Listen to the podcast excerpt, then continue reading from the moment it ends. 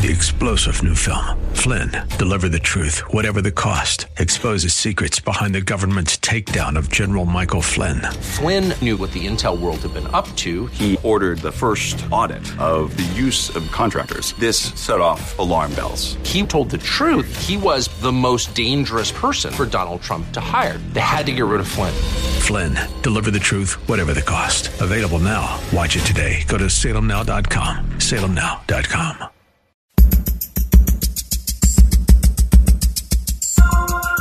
It's Lifeline with Craig Roberts. He's the host of Northern California's longest-running conservative talk show. He's a man with a message, a conservative with compassion. He's Lifeline's own Craig Roberts. Good afternoon, Northern California. Welcome. Just about five minutes after the hour, five p.m., as we welcome you to another edition of Lifeline. Keeping you company Monday through Friday at this time, as we typically do, addressing issues that impact your life, your world, and your Christian walk. Uh, over the course of conversation with a colleague of mine, he was talking about a series of photographs, a collage really, floating about on Facebook. One side to the left depicts photographs of the likes of Albert Einstein, Carl Sandburg, Abraham Lincoln, Thomas Jefferson, Arturo Toscanini, a good Irish name for you. And on the left, on the left, a photograph of Snooki from Jersey Shore. By the way, if you don't know who that is, congratulate yourself. The caption below this collage of photograph reads, "If you know the person on the right, but none on the left, you might be what's wrong with America." And that, I think, is an ideal introduction to my next guest on the program tonight.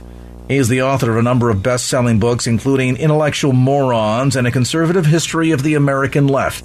His latest book is entitled Blue Collar Intellectuals, When the Enlightened and the Everyman Elevated America. We're joined tonight by Daniel Flynn. Uh, Daniel, as we mentioned, in addition to being a best-selling author, is also a columnist for human events dot com and a blogger at Flynn Files dot com. And Daniel, thanks so much for being with us on the program tonight. Thank you for having me. I thought uh, that the story of that collage of photographs, I don't know what, but maybe you have seen them, in, in many ways kind of defines exactly what has happened in this slow uh, but steady slide into the abyss in America today, uh, where even as we've tried to search for some sort of a connection between uh, the intellectuals and, and the so-called inspiration for the Occupy Wall Street movement, there is scant little evidence of same. Yeah, I haven't seen those pictures, but you, you did what a good radio host will do, which is to create a visual with, with your words. So I, I feel like I've, I've seen those pictures, and I, I've certainly seen Snooki and, and those other characters as well. But that's that's kind of where we're at um, as as a culture, where you know it, it used to be the case um, around the mid-century mark that the United States of America, you know, the people of the United States of America were the best, you know, the most well-educated people in the history of the world. You had University of the Air-style radio programs, the Book of the Month Club, great books, discussion groups meeting in Y M C As and union halls around the country. Um, you don't see that very much today, and I think part of the reason is that the everyman is, you know, rather than, than reaching for something higher, they're kind of dragging their arms ever lower, you know, for, for Snooki and the situation and all that kind of thing. Um, but on the other side of the coin, uh, you don't have intellectuals as eager to engage the everyman. Um, and we, we once had intellectuals, you know, the blue-collar intellectuals that I write about, who spoke not just to other eggheads, but were, were very um, enthusiastic about opening up a conversation to all comers. And I think The, the, the issue we have today, sure, part of it's, uh, you know, Joe Sixpack not being being um, as, as intellectually curious as he once was, but the other part of it is that you have, um, uh, you know, academics who are, who are operating in, in an intellectual ghetto. And let's face it, there needs to be some source of stimulation uh, to encourage that intellectual curiosity. And I think, as you aptly point out uh, throughout your new book, Blue Collar Intellectuals, I mean, part of this we can lay uh, squarely at the feet of, you know, reality shows, which are anything but, uh, you know, video games as entertainment. Uh, Facebook is our singular means by which we, we stay socially connected. I imagine what a shock it would be for our great-great-grandparents who communicated either in person, uh, faccia a faccia, as we would say in Italian, pen or by the old-fashioned method of, of handwriting letters, and now all of a sudden it's been reduced down to anything that you can get in one hundred forty characters uh, on on Twitter, and this all of a sudden has now been sub the, the substitute uh, for social interaction. I mean, I, I think we can point at a number of levels of the steady decline, if not outright decay, Uh, of not only our, our social interaction skills, but our, our intellectual skills as well. Yeah, definitely. And, I, you know, I, I was out in your neck of the woods researching this book. And something that you said really brought to mind um, some of my research in the archives, looking at people like Eric Hoffer at the Hoover Institution or Mil- Milton Friedman, and Hoffer having some papers also at the San Francisco Public Library. And when you when you research archives of people who lived, you know, fifty, one hundred years ago, You you grasp how um, even just normal people how, how good they were at writing, and they wrote letters. They wrote long letters to people, and I, I wonder what's going to happen fifty or a hundred years from now uh, when people look at our writing. I don't know if they're going to be saving Twitter tweets or they're going to be saving text messages, but I shudder to think at at uh, how they will um, look at us. Uh, from the way we write, because we're not, we're not really impressing people with that. Well, and you point out in the book, and I, I saw this, and, and there was a resounding knee-slapping uh, amen, brother, when I when I read this line inside of the book, uh, this notion that, you know, for the longest time we used to decry Uh, the kind of trash that showed up at the grocery store uh, checkout line, you know, which was everything from, uh, you know, the world, world's weird news to uh, the National Enquirer, et cetera, et cetera. Now, all of a sudden today, it is hard to uh, differentiate between uh, what you see at the grocery checkout stand and what you see at the newsstand these days. And, and, and even, you know, even with the Internet and the ability of it to, to bring to us such a vast knowledge of the, the collected, uh, you know, awareness and understanding of the world uh, right there at the fingertips of the keyboard, uh, it seems as if even so-called legitimate news sites uh, can't deal somehow with the abstraction to the outright uh, obsession of things like, you know, focusing on no talent, no buddies like a Kim Kardashian. All of this, I think, just, you know, indicative, as you pointed out, you know, when the newsstand is no different than the checkout line at the grocery store, um, you know, it, it might be subtle, but I think it's a very profound subtlety, uh, subtlety as to what it says about who we have become as a nation. Yeah, I mean, the book is really about a time when smart looked for you, and I think what you have today is, you know, you you can still look, for, you can still find smart if you look hard enough. But it's smart's not really looking for you. In other words, there's sort of an invasive stupidity. There's, you know, I, I, I travel a lot in, in writing books, and I get into the back of a cab, and all of a sudden, I don't know when this started, but there's a T V that I can't turn off in the back of a cab. You sit in an airport waiting room. There's no escape from, uh, you know, the, the C N N International blaring in the, in the background. You can't find a quiet corner to read. Even when you get on the subway. It used to be, if you, you'd notice, you know, when you ride the subway, people would be reading. They'd be reading newspapers and magazines and books. And now, I mean, there's still some people who are reading, but most of the time people are texting, they're playing a video game, they're doing something with an electronic gadget. And I can't help but think, from observing all this, how we spend, you know, how we spend our leisure time, it's largely become a waste of time. And, you know, far be it for me to lecture someone, hey, you have to use your time and in the way that I want you to use your time. I'm, that's not what I'm trying to do. But I, I can't help but thinking that the way we use our leisure time is really affecting us in a negative way as, as a country. You're right. And as you point out, you know, for for, for the working man, the blue-collar guy that worked in industry uh, back in the nineteen thirties and forties, say, or who had migrated to states like California during the Dust Bowl uh, period in Oklahoma, um, you know, by by no stretch of the imagination were these edu- educated people or necessarily highbrow or intellectuals. And yet, as you say, there was enough in popular, popular culture and enough influence by the so-called intellectuals that went looking for the common man or, or the blue-collar guy to help try and elevate him. I mean, my goodness, it, it's not that many years ago that things like, you know, Campbell's Playhouse would present uh, Shakespearean plays in their entirety uh, over the course of several evenings, or the Firestein Theater with, with great orchestras and great opera. And this would be prime time television, eight o'clock at night on a Wednesday evening, and the entire family sat down and watched this and learned, and they got exposed to some culture, to some culture, and, and they had a little bit of, you know, the, the intellectual exercise going on. All of that has disappeared. Sure. And, you know, I think about the, the first um, blue collar intellectual that I write about, a guy named Will Durant.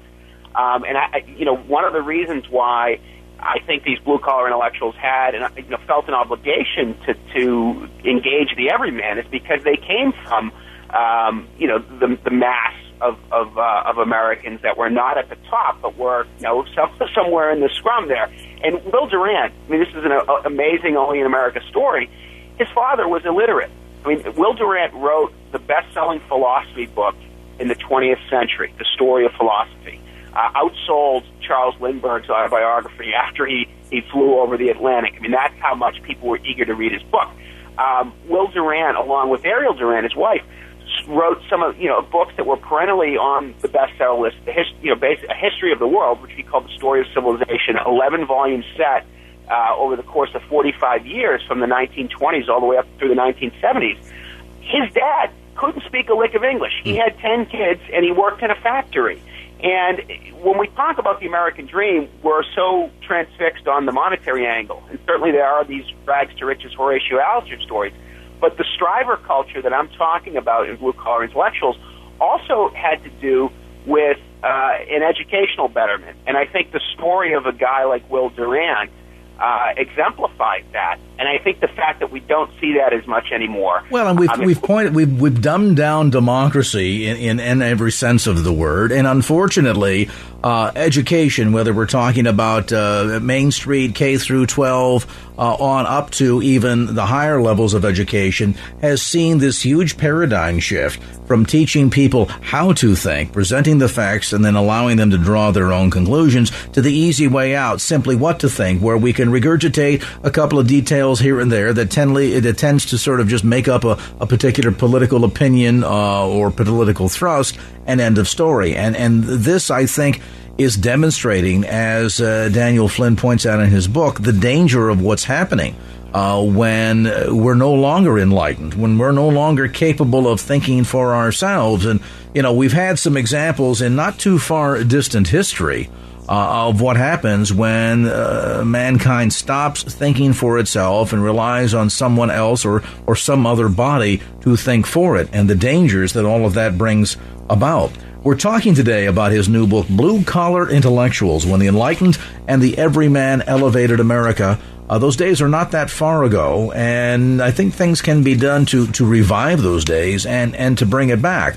Uh, but it's going to take an awful lot of work on all of our behalfs. We're going to take a time out, come back to more of our conversation.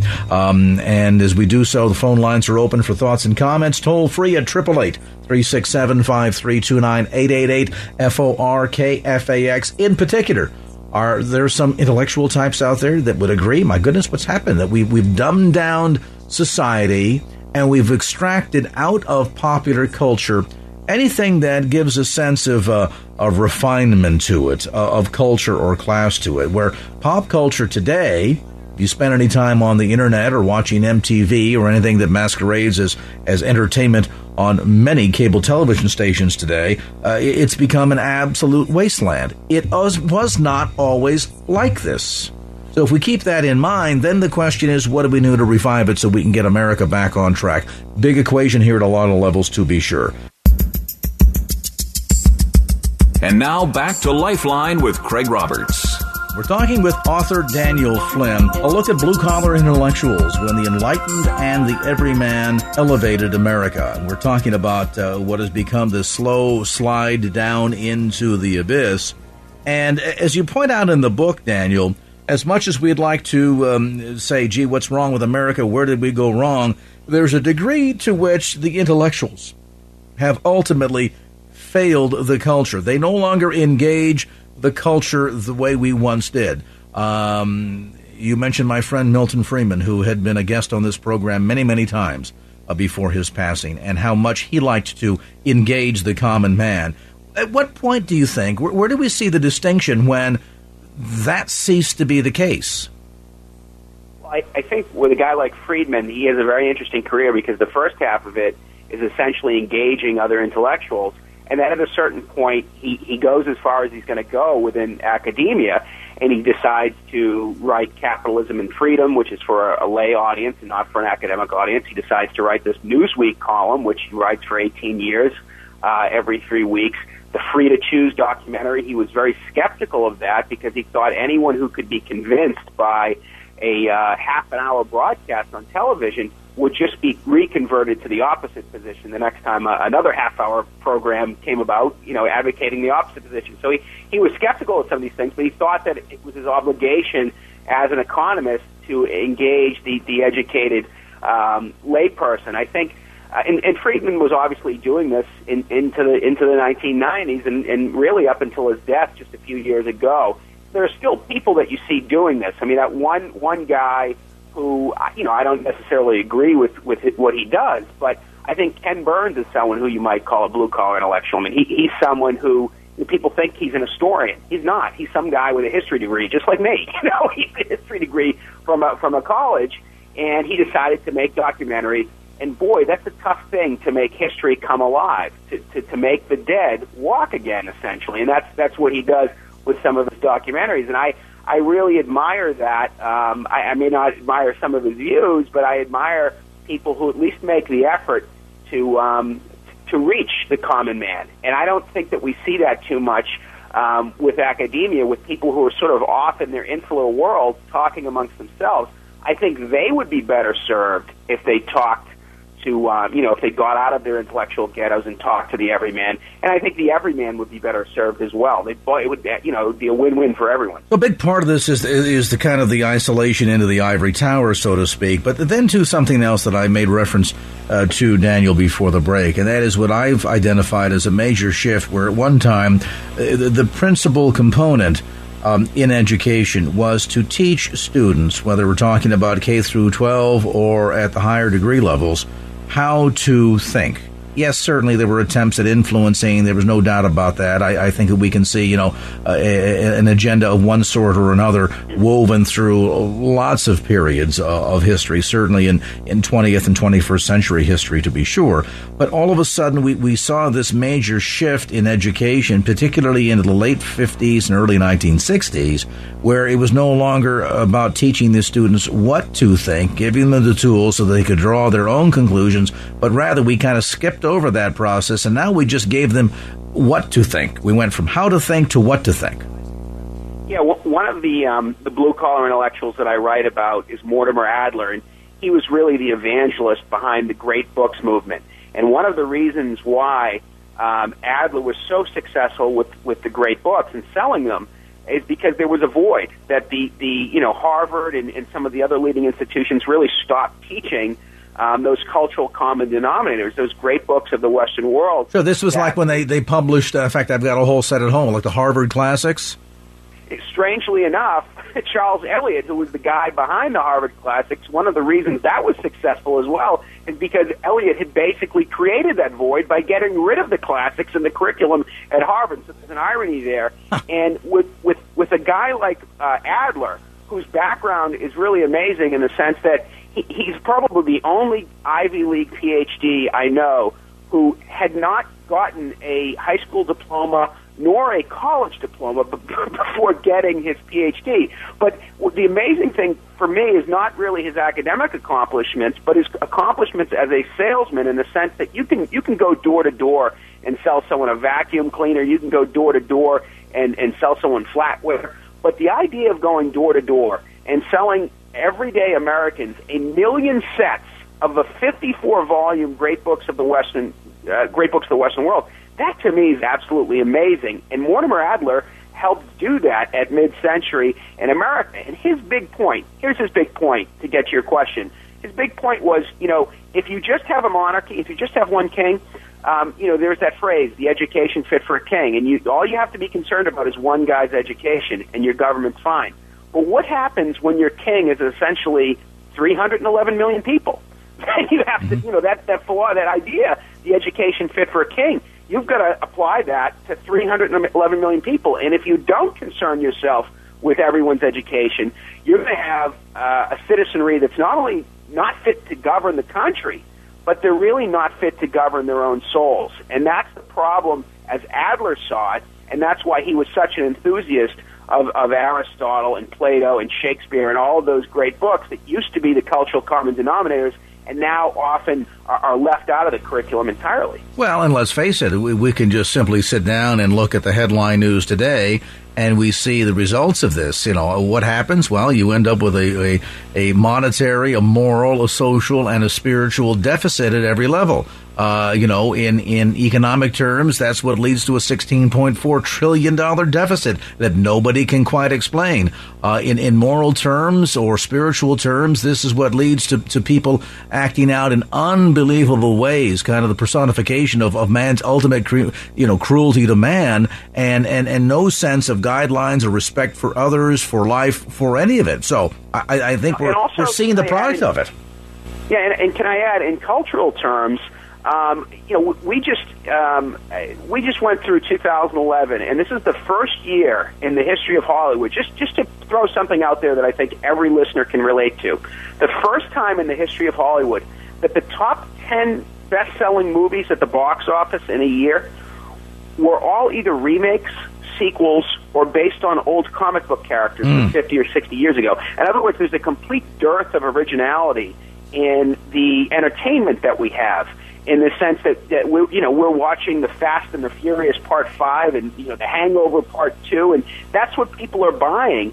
Um, and it, to me, it just speaks to uh, the fact that as a culture, we're living off the fumes of an America from fifty, sixty years ago. And you could probably say the same thing economically, and, and, and, and translate that into other areas beyond the culture as well. I, I think that, you know, as much as uh, we probably don't want to use uh, what's selling at the box office as a um, measuring stick, as a yardstick of what's going on in, in uh, popular culture and society today, I think it's oftentimes a very accurate one. And you're right. I mean, there seems to be this this major creative deficit going on, and, and where what things that do seem to strike a chord are, are rehashing of films that sometimes have their genesis going back twenty, thirty, forty years or more.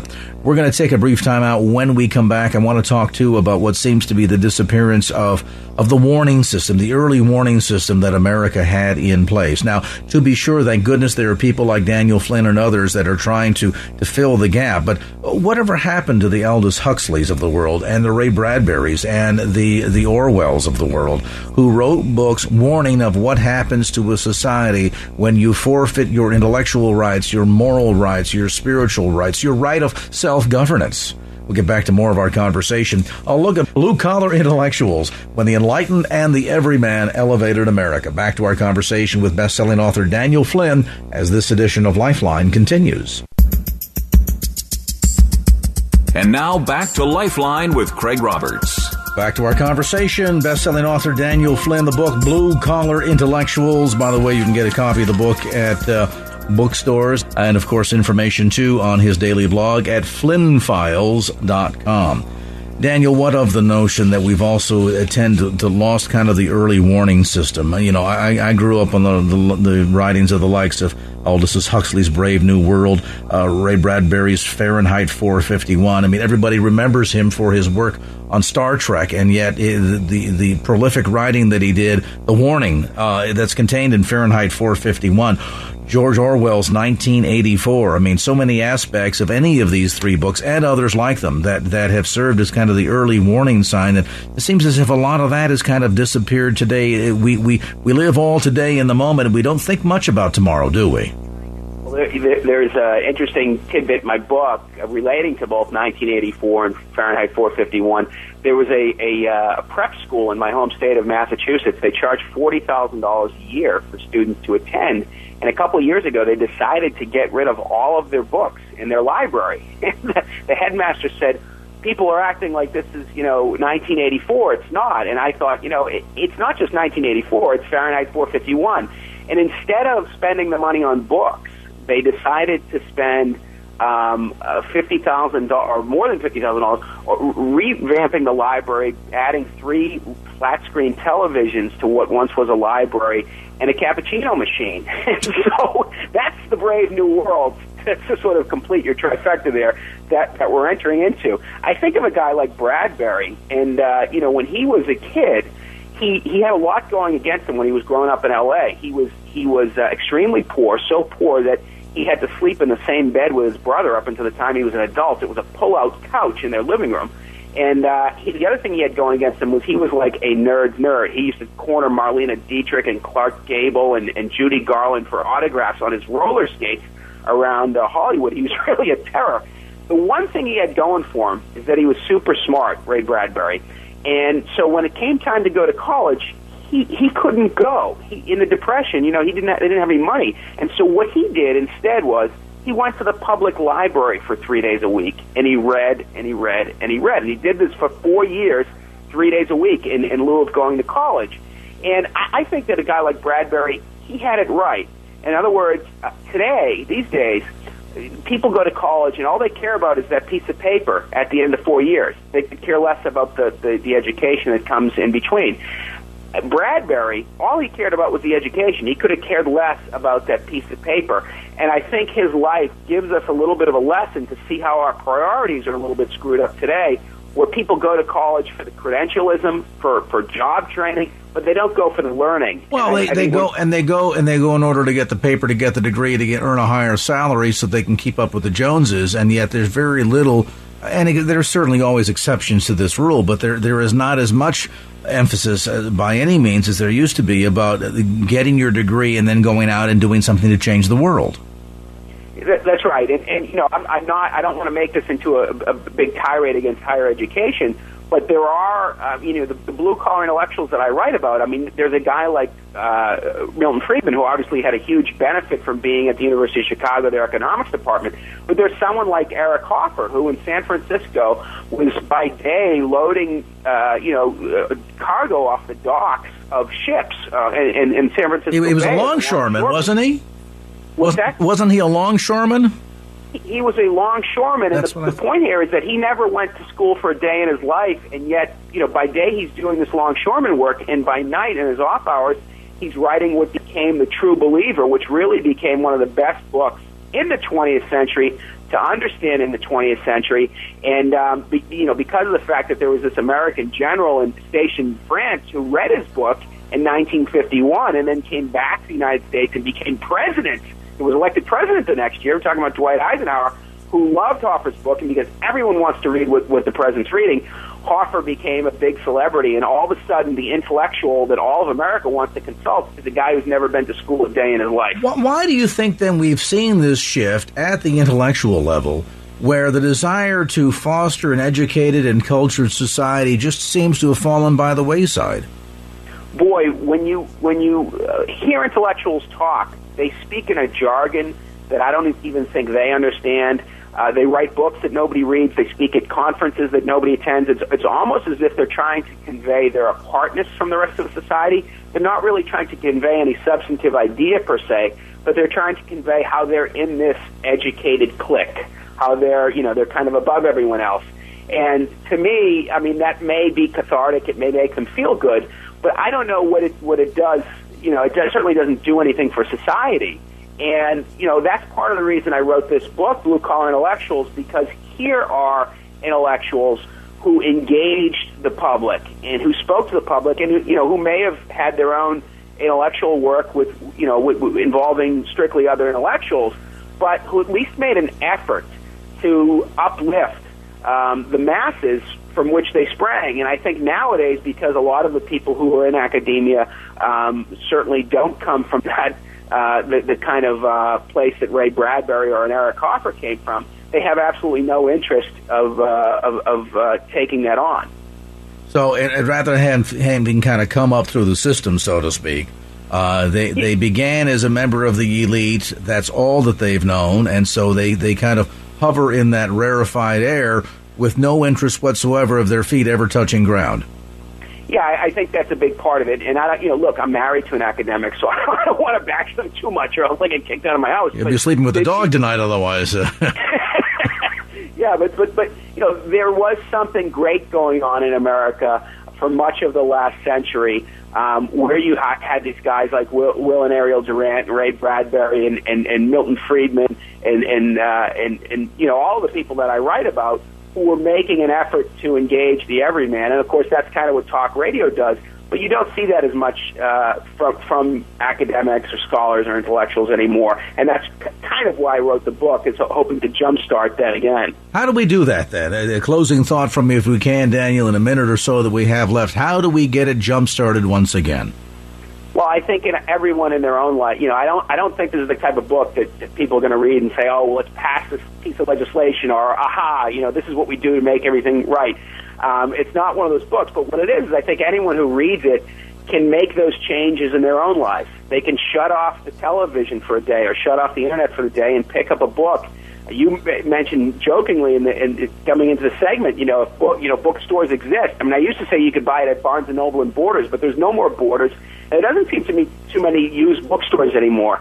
And I think if just people um, look at the common denominator, how um, people have lifted themselves up intellectually over the course of the last four hundred years or so, the, the common denominator there is the book. And I think people really got to get back into to reading, and not so much being into in front of screens, whether it's your cell phone or your computer or your television. Well, and moreover, I think it's important to underscore the fact, Daniel, that this is not just for the matter of, of you know, lifting the common denominator and and and and uh, you know, sparing the culture from further demise and, and returning once again um, a, a sense of, of poise and culture and class to a pop culture. Uh, At certain levels, this also gets to the heart of, of the of the very protection of otherwise the ultimate demise, I think, of our society and our nation. Because if we don't have in stock and trade, at the very least, or at least our, our, our intellectual capabilities, uh, there's not much that we have left. Yeah, and, that, and that's, I think, why Adler was doing the Great Books of the Western World, because society was being torn asunder because we no longer had these cultural common denominators. And he said, look, these are the great books that have united us as a culture. Let's get back into them. Even if, and it, it, you know, when he was on the cover of Time magazine, the subheadline said, should professors commit suicide? And that was in jest, of course, but there was a grain of truth to it in the sense that he was offering education without the middleman, knocking the middleman out, and basically saying education is a lifetime responsibility. It's not something you do exclusively in schools. It's something you do over the course of your life. And I think if people look at it from that perspective, Um, they may be a little bit more healthy. One final question I got to squeeze in here. You talk in the book about apostate historians. Uh, elaborate on that for a moment, would you, Daniel? Yeah, sure. Will and Ariel Durant. I mean, Will Durant, to me, he was the apostate historian. Everything he did, when he when he got when he was in the seminary, and then he decided one day he was an atheist. He got not only got kicked out of the seminary, or not only to leave the seminary, but he got excommunicated from the Catholic Church. When he when he became an anarchist. Um, he, he was an anarchist teacher. He fell in love with one of his students who was fifteen years old, and they got. She was, he was twenty-seven. He got he got married at the at the city hall. She went to the marriage ceremony with her roller skates. He was always doing things against the grain. When he was an anarchist, or later a socialist, went to the Soviet Union.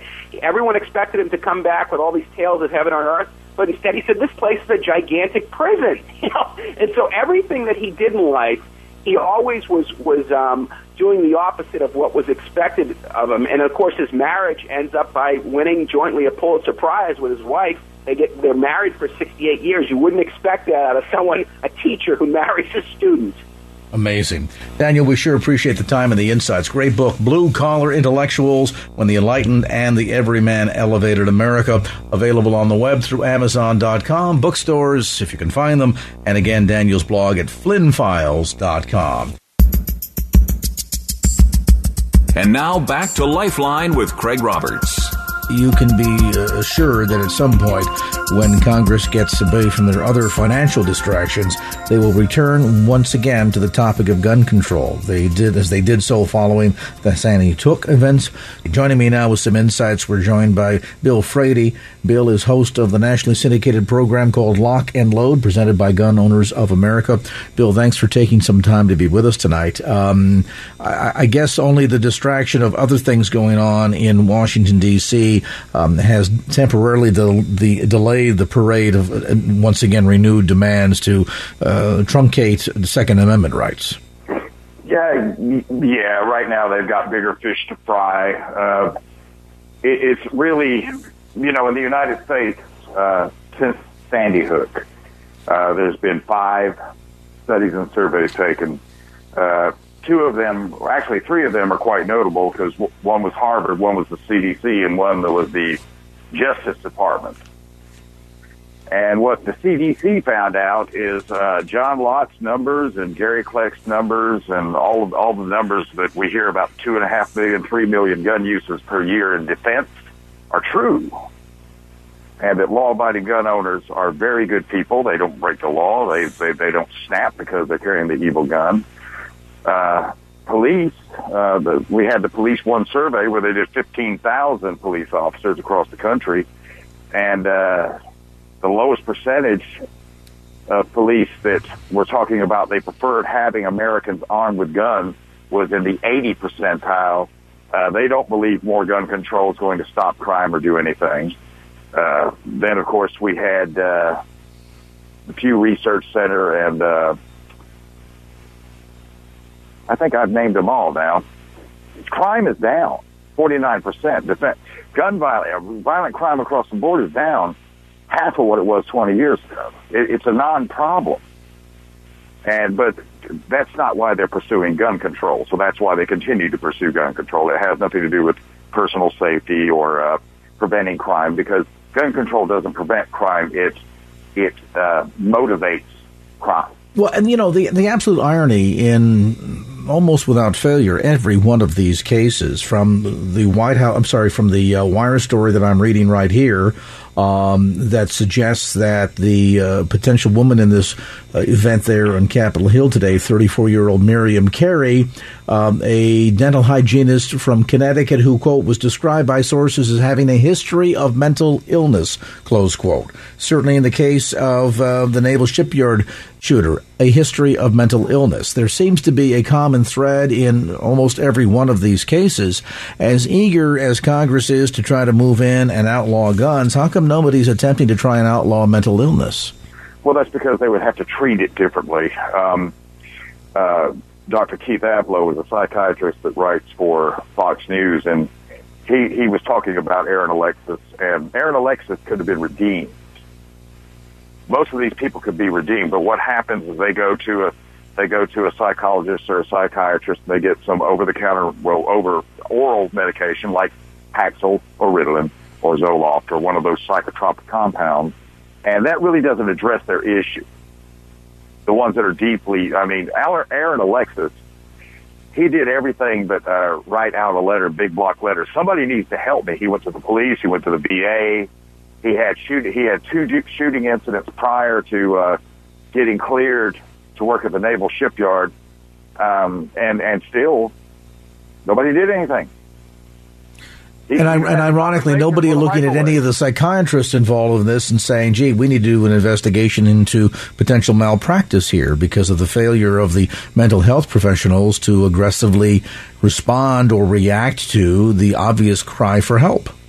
Uh, you know, I don't know if the, these guys fall under the uh, the heading of medical misadventure, but um, if you want to go after the two biggest killers in the United States, or two, and, uh, I think the average is two and a half million people die unnaturally per year, and the biggest killers are alcohol and tobacco, and then medical misadventure, which kills about two hundred thousand people a year. And I don't know if these these poor people that uh, fall through the cracks of the mental health system could be listed under medical misadventure, but they uh, they certainly need to they need to take a very serious look at, at, at the way they're treating these people. One of the states that, that ironically has um, come across fairly unscathed in terms of this kind of widespread bloodshed in uh, in recent years, and yet has taken some of the hardest line against gun control is uh, the state of California. Um, yeah. There is now an attempt to try and, and, and I guess at the end of the day, you'll have to help us understand this, Bill. Uh, it, it seems as if it's now gotten down to an attempt to try and outlaw hunting rifles. Well, what they want to do is they all want to outlaw all semi-automatic rifles that have a detachable box magazine, which abandons all pretense beyond the assault weapon ban. Now, You, you got to understand, first of all, assault weapon, the term assault weapon is a term that was coined by the uh, Violence Policy Center, which is a rabid anti-gun group. And they termed that back in nineteen eighty-eight as, as a way to uh, cause an emotional reaction to the description, assault weapon. Uh, not a target pistol, not a sporting rifle, Uh, the, the same rifles, by the way, are referred to by the Department of Homeland Security as personal defense weapons. But um, in the hands of, of a civilian, it becomes a, an assault weapon. And uh, now they've abandoned all pretense, and they're going just about everything that launches a bullet.